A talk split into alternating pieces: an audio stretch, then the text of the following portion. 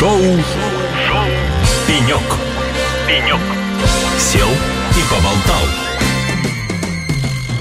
Ну что же, друзья, э, шоу «Пенек» с Ципра. Э, с вами я, ведущий Алексей Рудым. Э, здесь сегодня на Ципре, как я уже говорил, очень людно, очень ну, не могу сказать, что жарко, потому что кондиционеры в этом году работают замечательно, но точно тепло и очень интересно. И сегодня у нас здесь на пеньке расположился новый гость, с которым мы сейчас перед эфиром, я бы сказал, очень необычно поговорили, и скоро вы узнаете о чем. Вот. А, итак, у нас на пеньке расположился Элмурод Расул Мухамедов, а, член общественного совета Минприроды России. Элмурод, добрый день. А, как вам Ципр? А, ну, привычная обстановка, все достаточно динамично, активно не чувствуется, что отрасль сейчас сталкивается с проблемами. Надеемся, что тот оптимистичный настрой, который здесь задан, мы протащим до следующего цифра. А вам не кажется, что, собственно говоря, вот э, там события, происходящие за пределами там, ну как это, нашей студии, нашей страны, они, в общем-то, и подталкивают к тому, что мы вдруг стали более активны, как-то вот все, все вдруг как-то забурлило, зажило, появилось, вызов появился? Ну, это, конечно, всегда было вызовом, да, и вопрос в том, что чтобы не, чтобы, как, что бы ни происходило, происходит общественная мобилизация, бизнес мобилизуется, переходит из одних условий в другие, люди мобилизуются. Вот, и я думаю, что в результате мы родим какую-то новую сущность, которая будет сильнее старой. Если китайцы э, как проклятие желают перемен, да, жить в эпоху перемен, то в России, видимо, как это, не, жить в эпоху отсутствия перемен, это не жить. Ну, мир информационных технологий – это мир перемен, вот, поэтому говорить о том, чтобы кто-то успокоился, это значит, что, видимо, кто-то умер. Кто-то упокоился, да. Хорошо. Элмурод, э, давайте ответим на главный вопрос, я думаю, сейчас возник у многих наших слушателей. Как связаны э, Минприроды, там, экология и все остальное, и цифровизация? Где мостик? Ну, мостик, мостик достаточно простой. Э, я не знаю сейчас ничего, что не связано с цифровизацией. У нас даже в секс цифровизация проникла, да, поэтому э, в этой логике... Это пугающее заявление. Для, что? Пугающее заявление для первого дня цифра. А, ах, ну что вы, ну что вы. Ну, э, тогда, наверное, я немножко огорошу. У нас сейчас э, в развитом мире у нас 62% э, сексуальных контактов происходит после контактов в цифровом пространстве, да, поэтому э, я знаю, о чем говорю. Куда катится да. этот мир? Ну, куда-куда, в цифру. Вот, поэтому в этой логике понятно, что экология тоже не стоит на месте, и часть проектов, которые реализуются государством, э, как раз направлены на обеспечение прозрачности того, что происходит и на предприятиях, того, что происходит в наших э, природных средах. Вот. И мы как раз говорим о том, что приход э, новых концепций, новой индустрии, в частности, там, искусственный интеллект, э, работы с бигдатой, вот, он э, меняет потихонечку, прогибает и меняет э, технологический уклад, как традиционный, который у нас э, используется нашими э, надзорными органами, органами, которые занимаются мониторингом состояния окружающей среды. Вот. В первую очередь э, мы пытаемся добиться оперативности, во вторую очередь мы пытаемся добиться достоверности, ну и в третью очередь мы э, все-таки двигаемся в сторону увеличения количества контрольных точек, вот, э, ну и массового вовлечения такого информационного увлечения людей, чтобы каждый человек э, э, как раз в рамках э, индустрии 4.0 становился источником информации. И не только человек, но и агрегат, машина. Потому Лю- что любой участник, любой, любой участник, любой участник процесса э, жизни. движения в природе может стать э, источником информации о состоянии природы. Так, хорошо. Давайте тогда поговорим более подробно о том, что, что это за информационные точки, о которых вы э, обмолвились, вот, и что это, ну, вот на каких-то конкретных примерах, вот в части экологии, да, где, где цифра? Ну, мы пошли путем, э, то есть э, стратегическим путем, что надо, э, ну, скажем так, преобразовать систему мониторинга за состоянием окружающей среды. Дело в том, что у нас стоимость мониторинговых точек в их традиционном понимании с высокой точностью стала расти катастрофически. За последние 4 года стоимость поста ну, там, условного гидро... Росгидромета поста поднялась с 7 миллионов до 24. Вот. А что такое, пост? что такое пост? Это, ну, это такая, машина с людьми? Это такая будка, которая так. забирает пробы из атмосферы, дает информацию там, по восьми видам загрязняющих веществ, по пыли, по состоянию гидрометрии, ну, там, влажность и так далее, и так далее. Ну, и у нас как бы государственная система мониторинга построена на э, энном количестве таких постов. Вот. Ну, их э, удорожание, естественно, лишает нас э, возможности получать э, информацию достаточно плотно. То есть у нас в, некоторых городах стоят одни посты, а есть территории, где на тысячу километров один такой пост. И при этом мы пытаемся делать выводы о том, в каком, в каком состоянии мы живем. Вот, и... Так, а какого, какого решения тогда, если... Ну, одно из решений, которое мы предложили, это упрощение, то есть э, создание большого количества точек, э, которые могут давать данные. Начинаем делать это для газов.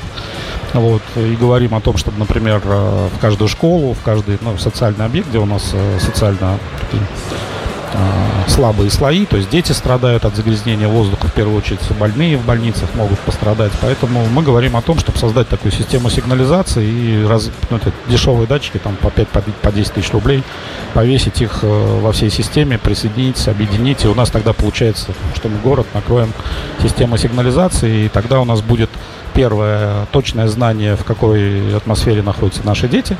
И второе, это у нас будут точное знание, ну, то есть, если надо выяснить источник, откуда что-то потекло, где какая авария, будет срабатывать эта сигнализация. Это то, чего мы не можем добиться дорогостоящими постами, которых там один-два на город.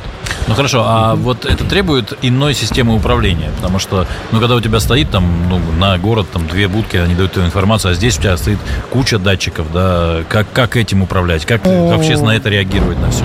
Реагировать, естественно, мы понимаем, как на это реагировать, мы уже, например, пилотный проект в городе Челябинске сделали с распределением постов таких, то есть э, собираем информацию, сделали городской центр мониторинга, потихонечку отрабатываем способы, как э, там министерство местное тянет эту инициативу при поддержке губернатора. Вот, и отрабатываем все необходимые, как надо реагировать. То есть, если надо эвакуировать, если надо выявлять конкретную точку, штрафовать и так далее, и так далее. Ну, то есть, надзорная, надзорная часть, она уже опирается на больший поток информации, чем это было раньше. Вот. В нашем случае, то, что мы говорим, более распределенная сеть, она там имеет достаточно обратную связь, потому что, ну, если вы сидите на предприятии и вдруг видите, что в школе, где ваши дети произошло какое-то изменение, первое, что вы делаете, вы начинаете проверять свою технологию и думать, не являетесь ли вы источником этого загрязнения. То есть вот эта обратная связь в государственной системе не предусмотрена, она, у нас она предусмотрена, и мы как раз вот эту мотивацию а, бережного отношения к детям, к своим, мы ее используем, и она, я думаю, что она сработает и поможет нам. Ну, то есть э, доступ к тому, что э, наступило загрязнение, допустим, там, в школе, да, имеет не только государство. Нет, это прямо открытый ресурс. То есть ты можешь посмотреть в любой момент? Да, плюс у нас мы задействуем школьников, школьники готовят там доклад, например, о состоянии окружающей среды в своем городе, то есть, ну, учатся, учатся относиться к этому более внимательно, и мы в результате надеемся вырастить поколение бизнесменов, которые будут э, ответственно относиться к более, более ответственно относиться к таким вещам.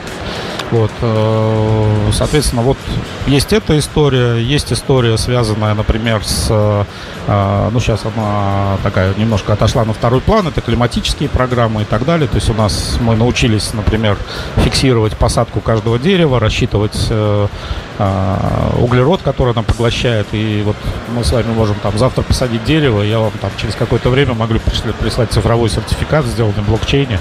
И вы детям можете распечатать его и показать, что вот где вы посадили дерево, и столько-то углерода оно изымает там каждый год. Ну, главное, чтобы больше углерода не появлялось. Чтобы... Ну, вопрос в том, что вопрос в том, что мы, многие из нас сажают деревья, но никто с этой точки зрения не задумывался, а мы сделали ресурс, и он вполне себе работает, и сейчас сажаем там, в прошлом году мы посадили там более 100 миллионов деревьев, и сейчас формируем как раз вот этот вот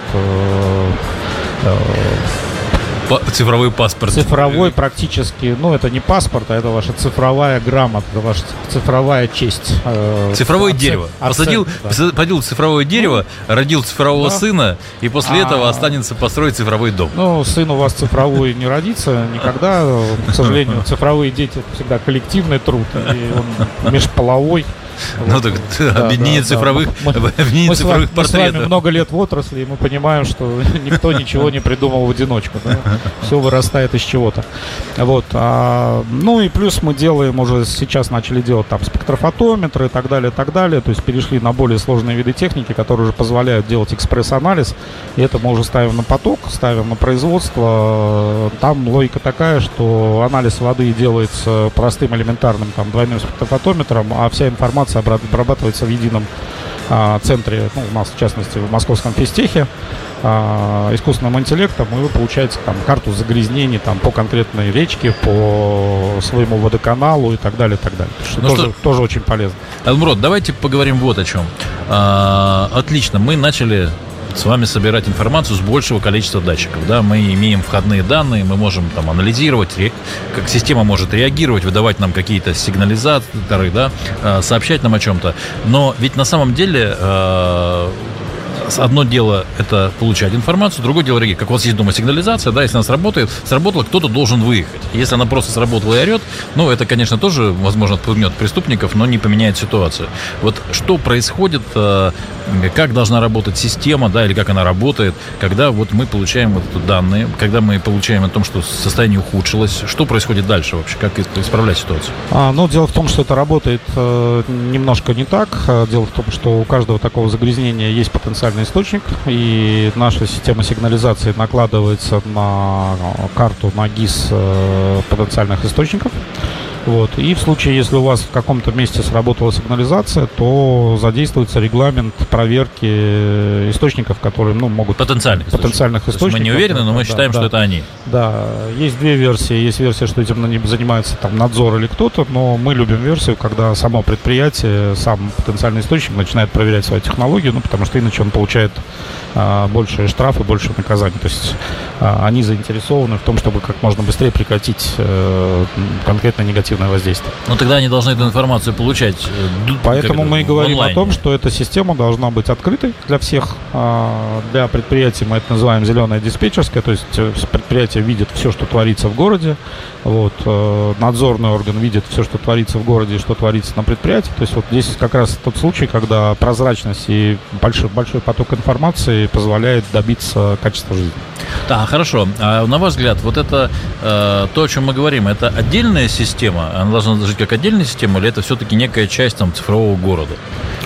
Ну, дело в том, что мы для, ну, там, для западных рынков концептуально мы это разрабатывали как часть э, умного города, э, вот, ну, как некую часть, да, но, как правило, у нас э, цифровые решения, умные города, они строятся вдали от промышленных центров, и там меньше сталкиваются с такими историями. Да. Мы прячем умные города, да, да. бережем. Умные города мы строим в таких местах, где эта проблема не такая актуальна. Вот. Но ввиду того, что сейчас стоит задача потихонечку все-таки переходить на новую индустрию. У нас идет, э, скажем так, сокращение рабочих, занятых на тяжелых производствах, то IT-центры, которые сейчас формируются в промышленных городах, могли бы стать э, вот э, основой, которые будут разрабатывать эту концепцию. Она, в принципе, ну, там мотивация у этих людей достаточно выше, намного выше, чем у людей, которые сидят в каком-нибудь солнечном городе или Бангалоре и не очень понимают, что такое выброс и так далее.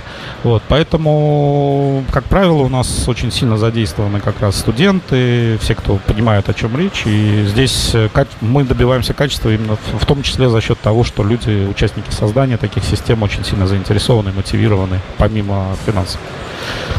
Хорошо, а, давайте эм, затронем следующую тему. Как э, бизнесу принять участие вообще вот в этом проекте, который, казалось бы, экологичный такой социальный проект? Как бизнес может в этом поучаствовать? Ну, очень просто. Дело в том, что вы эти датчики можете разместить в том числе на территории предприятий и максимально близко к возможным местам утечек и получить информацию об утечках первыми и, соответственно, включить э, все необходимые режимы по ликвидации утечки. То есть не добиваться, когда это доедет до школы или до больницы, а сделать так, чтобы это было на территории. То есть технологически это вполне решаемо, не требует колоссальных затрат.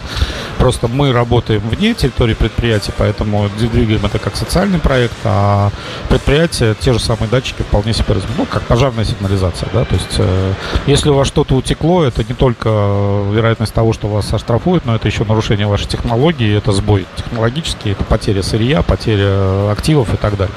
Поэтому здесь э, предприятие с удовольствием к этому присоединяется, в том числе участвует, вот нету такого, для меня не существует отдельно жителя города и отдельного сотрудника предприятия. Для меня они все жители города, и их надо защищать, в том числе на территории предприятия тоже. Поэтому в этой логике все вполне нормально. Есть э, шансы у русской вот этой технологии, да, у русского этого подхода, у русского этого сервиса, может быть, сервисная модель, да? Есть ли шанс оказаться там, на Западе? Будет он ли он востребован там, или это все-таки особенность такая вот кастомная Россия? Ну, нас э, Запад не сильно интересует. Мы, в принципе, пытаемся делать совместные системы с Казахстаном, с Китаем, с кем у нас длится большие границы. Вот, и поэтому там совместные системы мониторинга на Амуре, совместные системы на, а, в зонах э, в районе Урала и так далее, и так далее, там, где у нас перенос массы и попадают, э, могут попадать выбросы как в воду, так и это друг другу. Там это уже вот потихонечку задействуется, там это совместные проекты.